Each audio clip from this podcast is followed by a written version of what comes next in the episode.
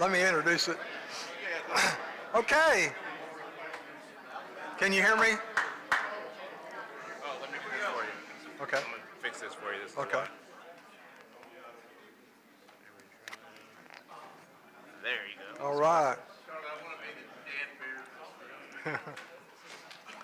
Okay, we're continuing our series in Genesis, and uh, today's lesson about Abraham, Isaac, and Ishmael.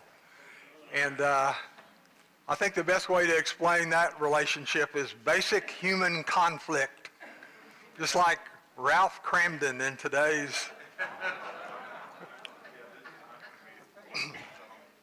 Hey, if you'll turn in your Bible to uh, Genesis 12, we're going to cover a lot of ground. We're going to go from Genesis 12 to 22, 11 chapters. Should be no problem. yeah, you just turn that off and we're good to go. Thank you. All right.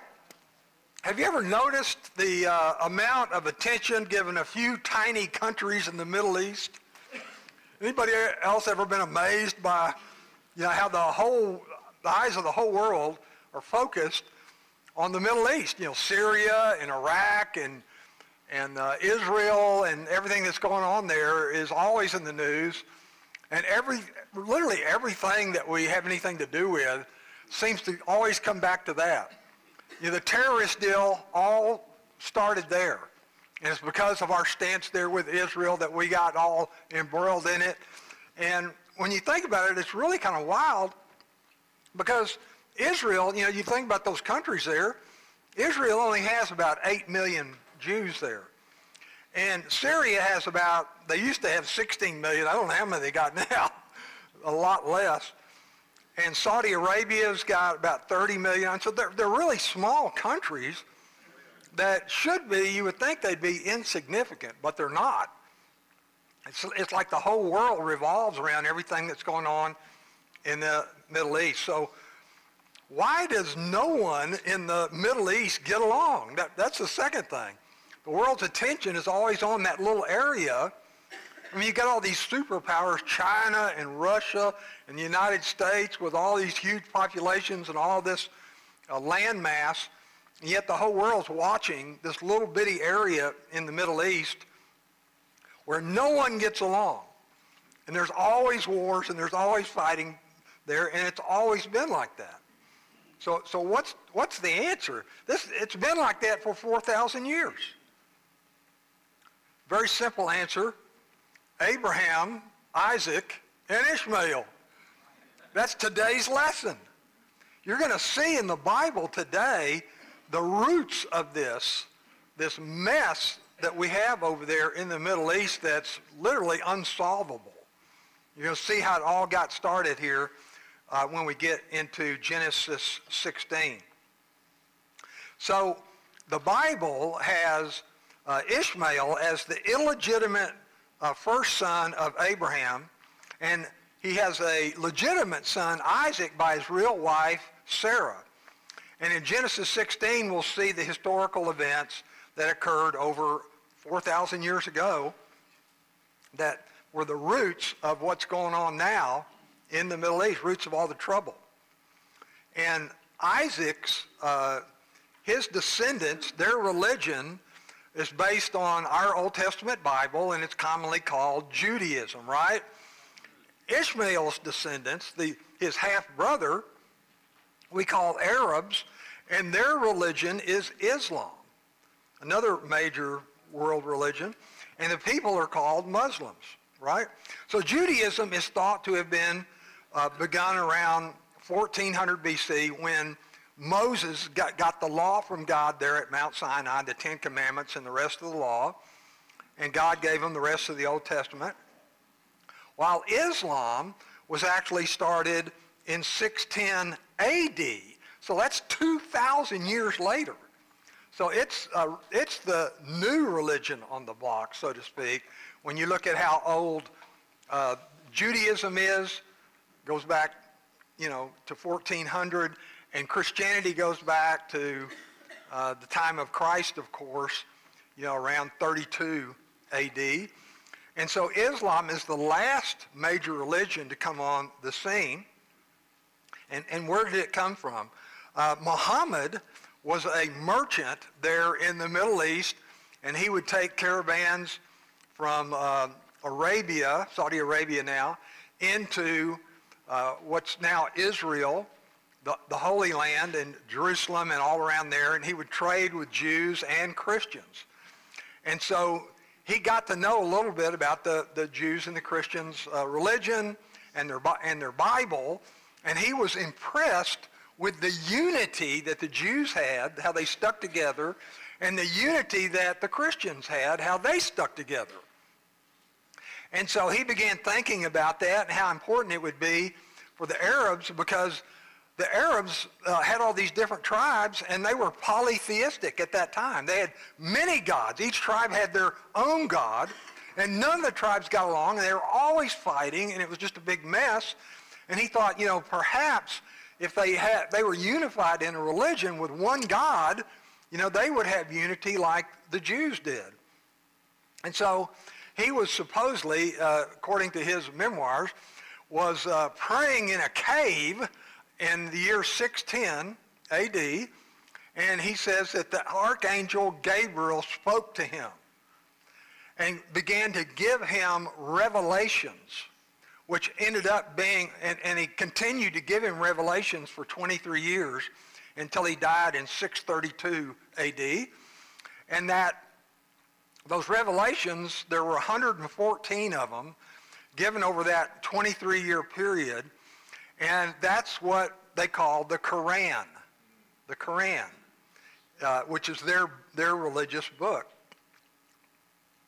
So uh, people have actually told me, well, in the Quran just like our Bible? And isn't it isn't the same God, the same God of, uh, of Islam as is it Judaism and also Christianity? Uh, it seems like most of the world thinks that it's the same God and has basically the same precepts, you know, in each book and that they're closely related. Well, not so fast. I beg to differ, obviously. The Bible, let's just look at the Bible real quick, overview of the Bible. It's 66 books, 66 different books compiled together, written by 40 different authors. 40 different authors, most of which did not know each other. And they were, it was written, those uh, 66 books were written over 1,500 years. So a long period of time a lot of different authors, and all those, all those books were brought together to become this one book that we call the Bible. The amazing thing about it is throughout these 66 books, you have a chronological, historical narrative. How is that even possible? That all these different guys that didn't know each other that wrote for over a, such a long period of time that this book could come together like that and have that kind of narrative in it, historical, chronological narrative. It's amazing, really. I mean, it's almost as if God engineered it. Obviously. On the other hand, the Quran is one book, it's just one book with one author written over 23 years. And it contains references to over uh, 50 people and events in the Bible. So basically, uh, what Muhammad, or in his you know words, the angel Gabriel, what he did actually is take the history of the Bible and all the biblical characters going back. He had he started with Adam and Eve, and he has all basically the same characters from the Old Testament. And he even includes in the Quran uh, some references to Jesus and what he did in the New Testament. Okay? So it's one book, one author, or 23 years, contains all the characters and stories that are in the Bible and, all, and many of the events that are in the Bible, but it is not, it is not a historical narrative and has no chronology. It's 114 chapters. it's kind of like, you know, he just got together with uh, Gabriel or whichever angel it was, fallen angel probably, and, and got a revelation which he kind of wrote, and that was like a chapter. And the, in, the, in the Quran, they call those surahs or chapters. And so it's not a historical narrative. It's just kind of some sayings and some wisdom and some commands and, and uh, uh, references to stories. Uh, it, it's really kind of a, you know, I, hate, I don't mean to criticize it, but it's just very, very, I've read it, by the way, because I knew that somebody here needed to. and I knew that's my job to save you all the trouble. But after reading it like that, I just kind of shook my head and I said, I have, that's, you know, I have no idea what just happened there, you know. I just went through the discipline of, of reading that. Uh, so there's, it makes it very difficult to read because it's not chronological. There is no historical narrative. It's, it's just these uh, supposed revelations that he got that he didn't even write it down. It was oral, orally transferred to his uh, disciples, and they wrote it down after he died. So it's uh, just some kind of collection of revelations. Uh, and obviously, to us, he borrowed most of it from the Bible and then changed it to suit his needs. For instance, he had, at the time, had four wives, and so he put that in there. a man can have four wives. A woman can have one husband. A man can divorce any of his wives easily just by telling them to get out of here. And a woman could not get a divorce, and on and on. So uh, it's, it's very much uh, like the Bible in reference to the characters and the stories that explain the beginnings and creation and, and what have you. But it, it, it's totally different from the Bible.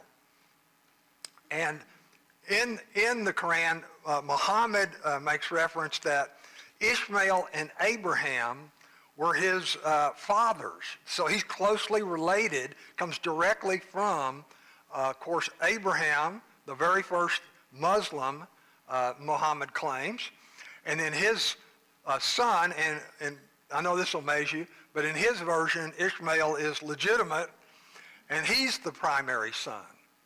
He's the main son in the Quran. So Muhammad believed that also that, uh, and, and had it written, that Ishmael was the preferred son, and he's also the son. You know, in Genesis 22, Abraham takes Isaac to Mount Moriah to sacrifice him, you know, to prove his faith. Well, in the Quran, uh, Abraham takes Ishmael there. And so they believe that it was Ishmael that, that was taken to Mount Moriah there, in, which is now Jerusalem. The theology, just a just quick uh, difference in the theology in the two religions. Uh, in both, uh, in all three religions, they're monotheistic, meaning there's just one God. Uh, and so Muhammad uh, was I think, got that from Judaism and Christianity and was trying to unify all the tribes of the Arabs. And so that was a monotheistic religion. They look at Christianity with, with the Trinity, the Father, Son, and the Holy Spirit. They believe that's uh, idolatry, that there's, you know, we've made more than one God when there's only one God. Uh, and they believe Jesus was a prophet, but not God in the flesh. They don't believe Jesus died on the cross or that he was resurrected. He was just a, another prophet. Uh, as were all the main characters in the Bible were prophets, but Muhammad is the last and most important prophet. Okay? And they believe the Bible was originally the Word of God, but the Jews got it and changed it. And so the Quran is the Word of God now, because the, the Bible uh, was altered, okay? So that's the way they look at the two different books. Um, they see God uh, not only uh, one there's only one true God, but they see God different than the God of the Bible. They say God is transcendent. He's way beyond. He's unknowable. He's not personal. By the way, uh, Judaism and Christianity are the only religions where God is personal. And what do I mean by personal? God actually cares individually about people. He actually hears prayers of the individuals, actually reacts and responds to each individual person according to their needs and their prayers and what have you. That's a personal God. And no other religion has that. But uh, so Islam does not believe in that. They believe that God had, has already, or Allah in their case, has already predetermined everything. They call it kismet. Everything that you do and say today was already written, you know, from the very beginning. And so you don't really have choices. You're going to end up where you end up, and it's going to happen what's going to happen. Okay? That's one of the reasons you don't see them, uh, because of the influence of Islam, you don't see that part of the world giving any kind of humanitarian aid or really caring about people at all. Because it's, you know, it's, everything's written. It's going to be what, you know, that's going to happen. Oh, they had a terrible hurricane or a, you know, a tsunami or whatever. So, you know, that was predetermined by God, you know. And, and so th- th- there's not any kind of humanitarian uh, altruism or any of that that you see in Christianity or Judaism. All right?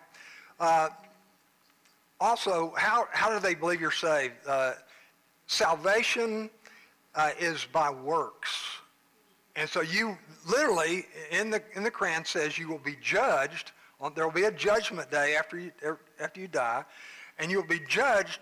Your good works will literally be weighed against your bad works or evil or whatever, however you want to put it. Okay? And a big part of that is what they call the five pillars of faith. Five pillars of faith. You're supposed to um, constantly confess that Allah is the only one true God. And so you hear them saying that. They memorize this, uh, this sentence and they say it over and over. Uh, and they're supposed to do that all the time. Secondly, they're supposed to pray, uh, pray five times a day facing uh, Mecca. You've seen them get down on the prayer rugs and everything. They're supposed to give alms 2.5% of their net worth.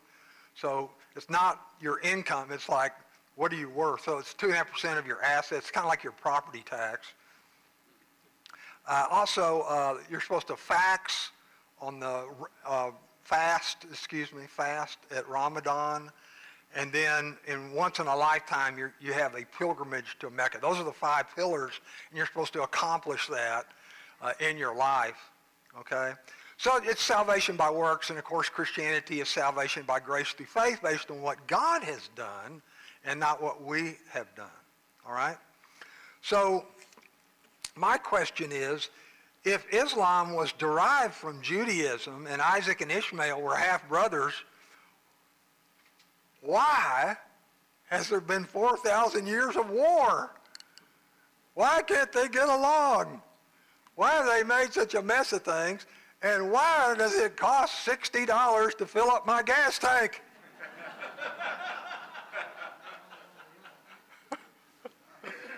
well, we're going to find out. So in uh, chapter 12, we're going to uh, kind of survey through these. We're going so fast. But we can look at the life of Abraham. God chose Abraham out of all the pagan idol worshippers in the world to begin his plan of redemption. In Joshua 24, it literally says that Abraham and his uh, parents, his family, were pagan idol worshippers, and God appeared to him and said, I have chosen you, and I want you to follow me and come to the land of Canaan, the land I'm going to give you. And so he took a little detour to Haran and took a little time to get there, but eventually uh, in, in the New Testament it says God literally had to drag him to get him to Canaan, right? And so we're going to look at Abraham's life real quick through a series of tests of faith that he had beginning in chapter 12. He shows up, finally, he has the faith to finally show up in Canaan. Uh, but, it, but he had to take the detours, and God had to drag him out of Haran and what have you. So then when he gets there, he has another test of faith, which is a famine. And it's basically God is saying, are you going to trust me to take care of you, you know, when there's a famine in this land? Can you imagine Abraham, oh, God, he's going to give me this awesome land, and he gets there. Has anybody been to Israel? It's basically just a pile of rocks. it's very dry. On a good year, they get an inch and a half of rain. See, that's, that's not much, see. and so he got there and he looked around and he goes, this is it? Gonna give me, I had a lot better deal. And uh, because of the famine, he says, I'm going to go down to Egypt where I know they got, I hear they got a lot of food down there, so I'm going to go down there. So he fails his first test, and uh, he goes, but when he's down there, uh, he picks up something that's going to be very important to the story today, which he gets down there, and of course he lies about his wife, says it's his sister and not his wife, because he's afraid that Pharaoh, his wife's attractive, Pharaoh will take his wife and kill him. So he basically ends up, the net effect of it he trades his wife for a herd of goats. It, it happened. Sheep and goats and camels. And so that's how they measured wealth. And so God uh, revealed this trickery to Pharaoh, and he was going, whoa, I don't want to mess with this God, you know. And so he blessed Abraham greatly, and he comes out with all this great wealth, which leads to the third test of faith is when they, they come out, he and his uh, nephew Lot was with him, and they each had large families, and they had gotten along great. But now that they're rich, they don't get along. That's my stuff. No, that's my stuff. Well, we want to graze all of our stuff here. No, that's our. That's where we want to graze. You know, suddenly when they all have all this money, they don't get along very well. And so you see them uh, choosing the land, and Abraham graciously gives Lot the first choice there in chapter 13. And then later comes to Lot's defense. Interesting thing, Lot looks over there and sees this green valley and, and these two large cities, Sodom and Gomorrah. And there's a lot of commerce being done there, and Lot says, hmm, I'm a real estate executive and I can spot good land when I see it and I'll take that land. And uh, so being a good real estate developer, Lot takes the green land and Abraham gets what's Israel, the pile of rocks, right? Uh, quick riddle. Um, $100 dropped on the floor and in the room is a green goblin and a silver monster and a brown alien and a real estate developer. A smart real estate developer, I might add. Who, get, who got the $100? Nobody. There's no such thing as any of those.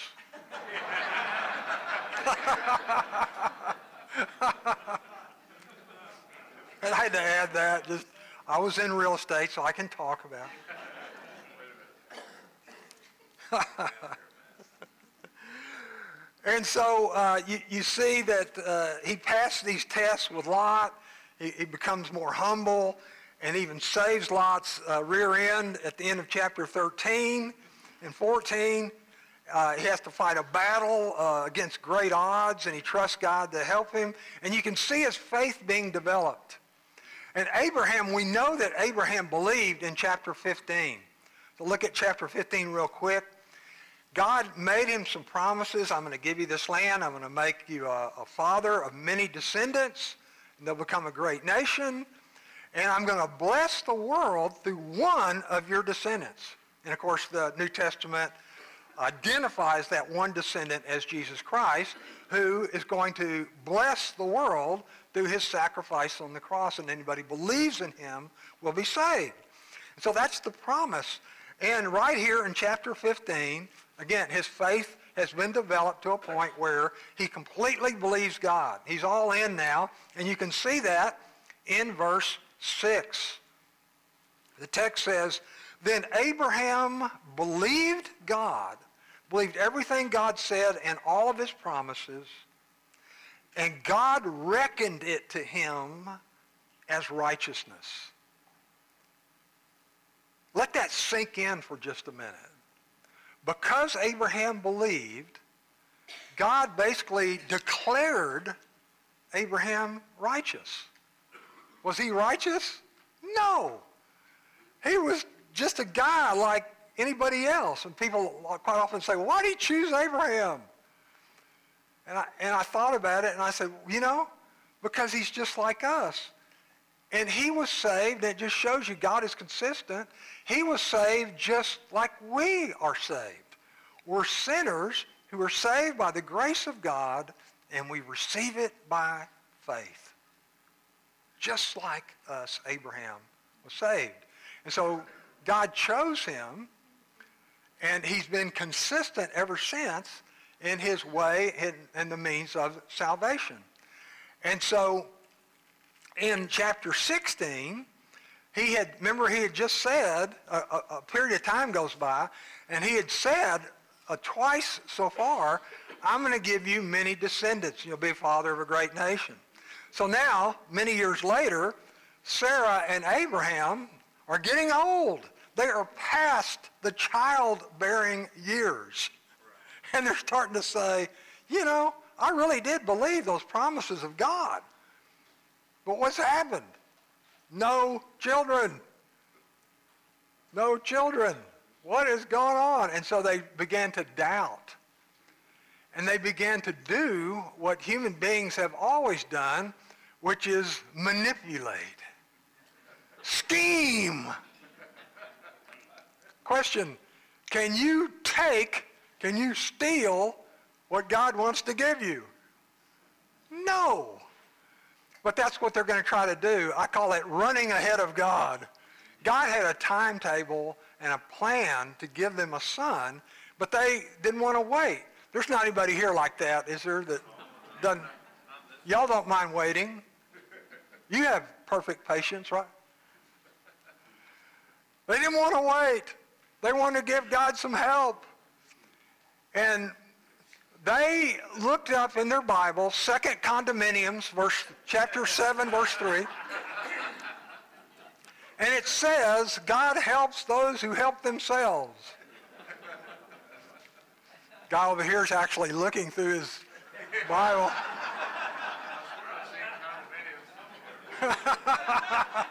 he can't find it in the directory. Um, it's not there. It's not there. You can't run ahead of God. You can't manipulate God. But they are going to try. And so they look at each other, and Sarah says to Abraham, we got no children. So they come up with a brilliant strategy. I call it the broodmare strategy. Yeah. Remember that maid we picked up in Egypt? And Abraham says, yeah, she's good looking. And uh, Sarah says, well, I can't have children. And she blames it on God. You look here at the text. She says, God's prevented me from having children. It's not my fault. And so they, she says, look, take Hagar, my servant, and lay with her and have a son, and then that son will be ours. And by the way, uh, we, they actually have found old, you know, ancient stone inscriptions that that was kind of a custom of that day of, of 2000 BC to do that. And so there's cl- plenty of precedent for this, and they probably had known others that had, had done this. And so they, they thought they were justified in doing it, even though God had clearly told them that Sarah was going to have a child, a son of her own. So Sarah said, Behold, the Lord has prevented me from bearing children, so please go into her so that I shall obtain children through her. And Abraham says, sounds good to me. and so after Abraham lived 10 years in the land of Canaan, Abraham's wife Sarah took Hagar the Egyptian, her maid, and gave her to her husband Abram as his wife. And he went into Hagar, and she conceived. Now, up until this point, I take it, you know, she had been a servant, a slave, and acted like it and was probably very humble, did whatever she was told. But now, suddenly, the relationships change. Hagar looks up and says, yeah, Abraham, he's got a little, he's got an eye for me. And I'm pregnant with his child, and his, my child is going to be the heir. We're going to take over. Yeah. So suddenly, the servant becomes the rival. See? The rivalry begins. So Sarah says to Abram, May the wrong done to me upon you. I gave my maid under your arm. So it is all your fault. and like any good husband, Abraham says, What? Me? well, I did. Me? I didn't do it. And she says, I, was, I am despised in her sight. She's treating me horribly. And I can't put up with this. May the Lord judge between you and me. This is not right. God knows this isn't right. But Abraham says to Sarah, Behold, your maid is in your power. She belongs to you. So you do what you think is right. So naturally she says, okay, she's out of here.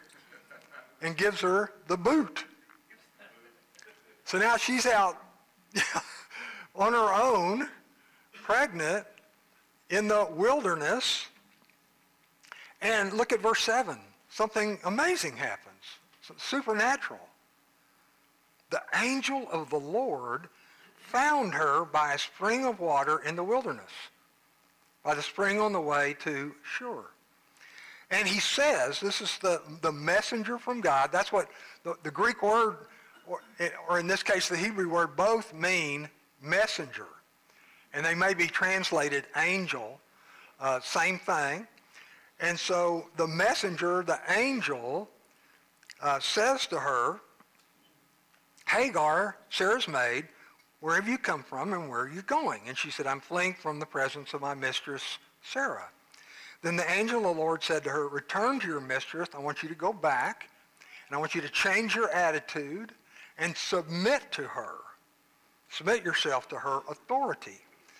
And moreover, the angel of the Lord said to her, I will greatly multiply your descendants so that they shall be too many to count. This son, this child in, in your womb is, is a son, and he is going to have many, many, many sons. In fact, he's going to have 12, which, hmm, there's 12 tribes of Israel, and there's Ishmael's going to have 12 sons. Something's, that rivalry is kind of boiling up, isn't it? So the angel of the Lord says to her further, and this is prophetic. The rest of this is prophetic. Behold, you are with child, and you shall bear a son, and you shall call his name Ishmael, which means God hears. Because the Lord has given heed to your affliction. He's heard you, and you're crying. And this son, this is important, so pay attention to this here. Look at verse 12. This is why it costs $60 to fill up your tank. this son, Ishmael, will be a wild, and it literally is ass a wild ass or donkey nicely. It, it, and it, uh, that wild ass is also an, uh, called an onager. And if you want to see a nasty looking donkey, Google, when you leave here, Google onager. It's a wild donkey that lives in uh, the arid lands like Israel and Saudi Arabia and around there and they are literally untamable and mean. They bite, they kick, they're nasty. And so this is a great image of what Ishmael and all of Ishmael's descendants are going to be. It's going to be a wild donkey of a man, a wild ass of a man. And his hand, meaning violence, his hand will be against everyone. He's going to be, they're going to be all against each other and against everybody else. His hand will be against everyone, and everyone's hand will be against him. And it, makes for a great uh, image, this wild ass. Ishmael and his descendants will be a stubborn, warlike, contentious, nomadic race that will harass Israel for the next 4,000 years. And all you got to do is pull out your history books. You can do it the Bible. The Bible followed the historical narrative all the way through, and that's exactly what's happened. And even until today. And in Genesis 25, we won't take time to go there because we're almost through, but Genesis 25, God literally gave them what is now known as Saudi Arabia. Ishmael, I am giving you the land to the east of here, Arabia, Saudi Arabia. And of course, that's where they went and that's where they developed as a, as a nation, just like the prophecies. And so she believed and she came back and did what God, the angel of the Lord, had told her to do. Okay? So this is the root, this is the beginning. Ishmael is this first illegitimate son of Abraham. And the angel gave this prophecy of what kind of guy he would be and where he would live and the relationship that he would have with his brother-to-be. So as you look forward, chapter 17, God tells him again, no, I'm going to give you a son from Sarah. I'm going to give you a son from Sarah in chapter 17. And as a sign of the covenant, he gives them what we call the circumcision. As a sign of the covenant, I want you to circumcise yourself and all males that are born to you and all the males that are in your family. I want you to be circumcised because every day, it's, it's the perfect thing to do because it's all about, I want you to remember our deal, our covenant, my promises. And you can imagine uh, every day you go to do your business and you see that and you remember God's promise. And so that's, that, this is where it began right here, circumcision in chapter 17. Remembering God's uh, promise, establishing his covenant with them. Uh, and then, uh, and by the way, you know, another, another great joke. Abraham, the story goes, uh, Abraham says, okay, let me get this deal straight. The Arabs get the oil. And we have to cut off the end of our what?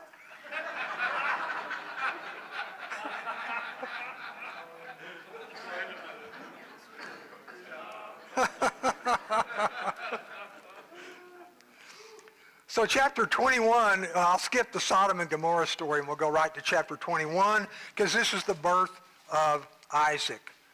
Right off the bat, Isaac is born and as soon as Isaac, this little baby comes out, what happens?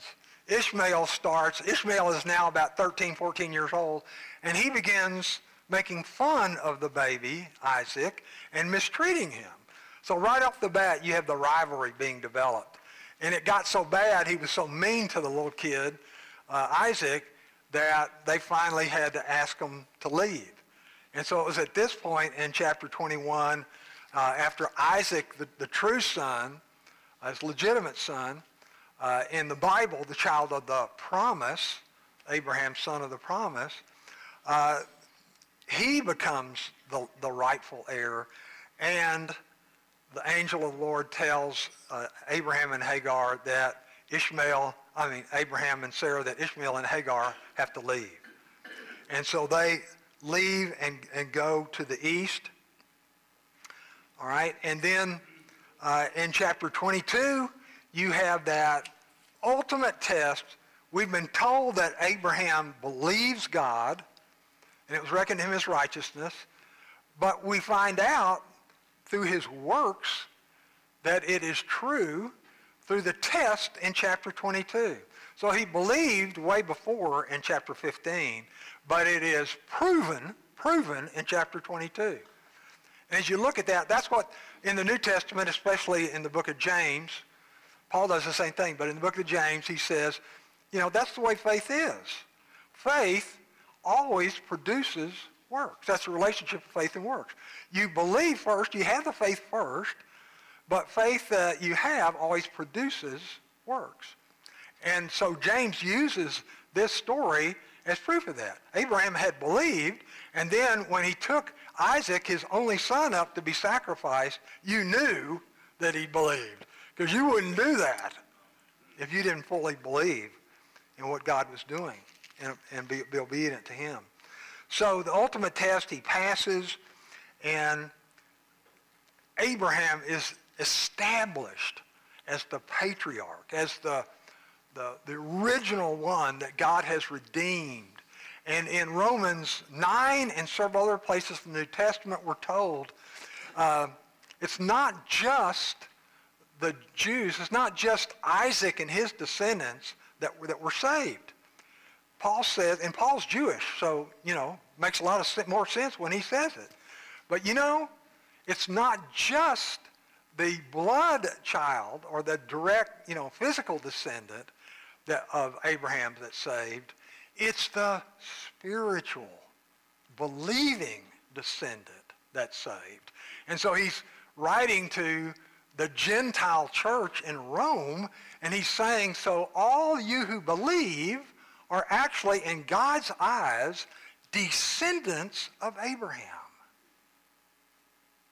And therefore, God, because you believe, just like Abraham, he is saying, I declare you righteous because you believe in Christ as your Savior.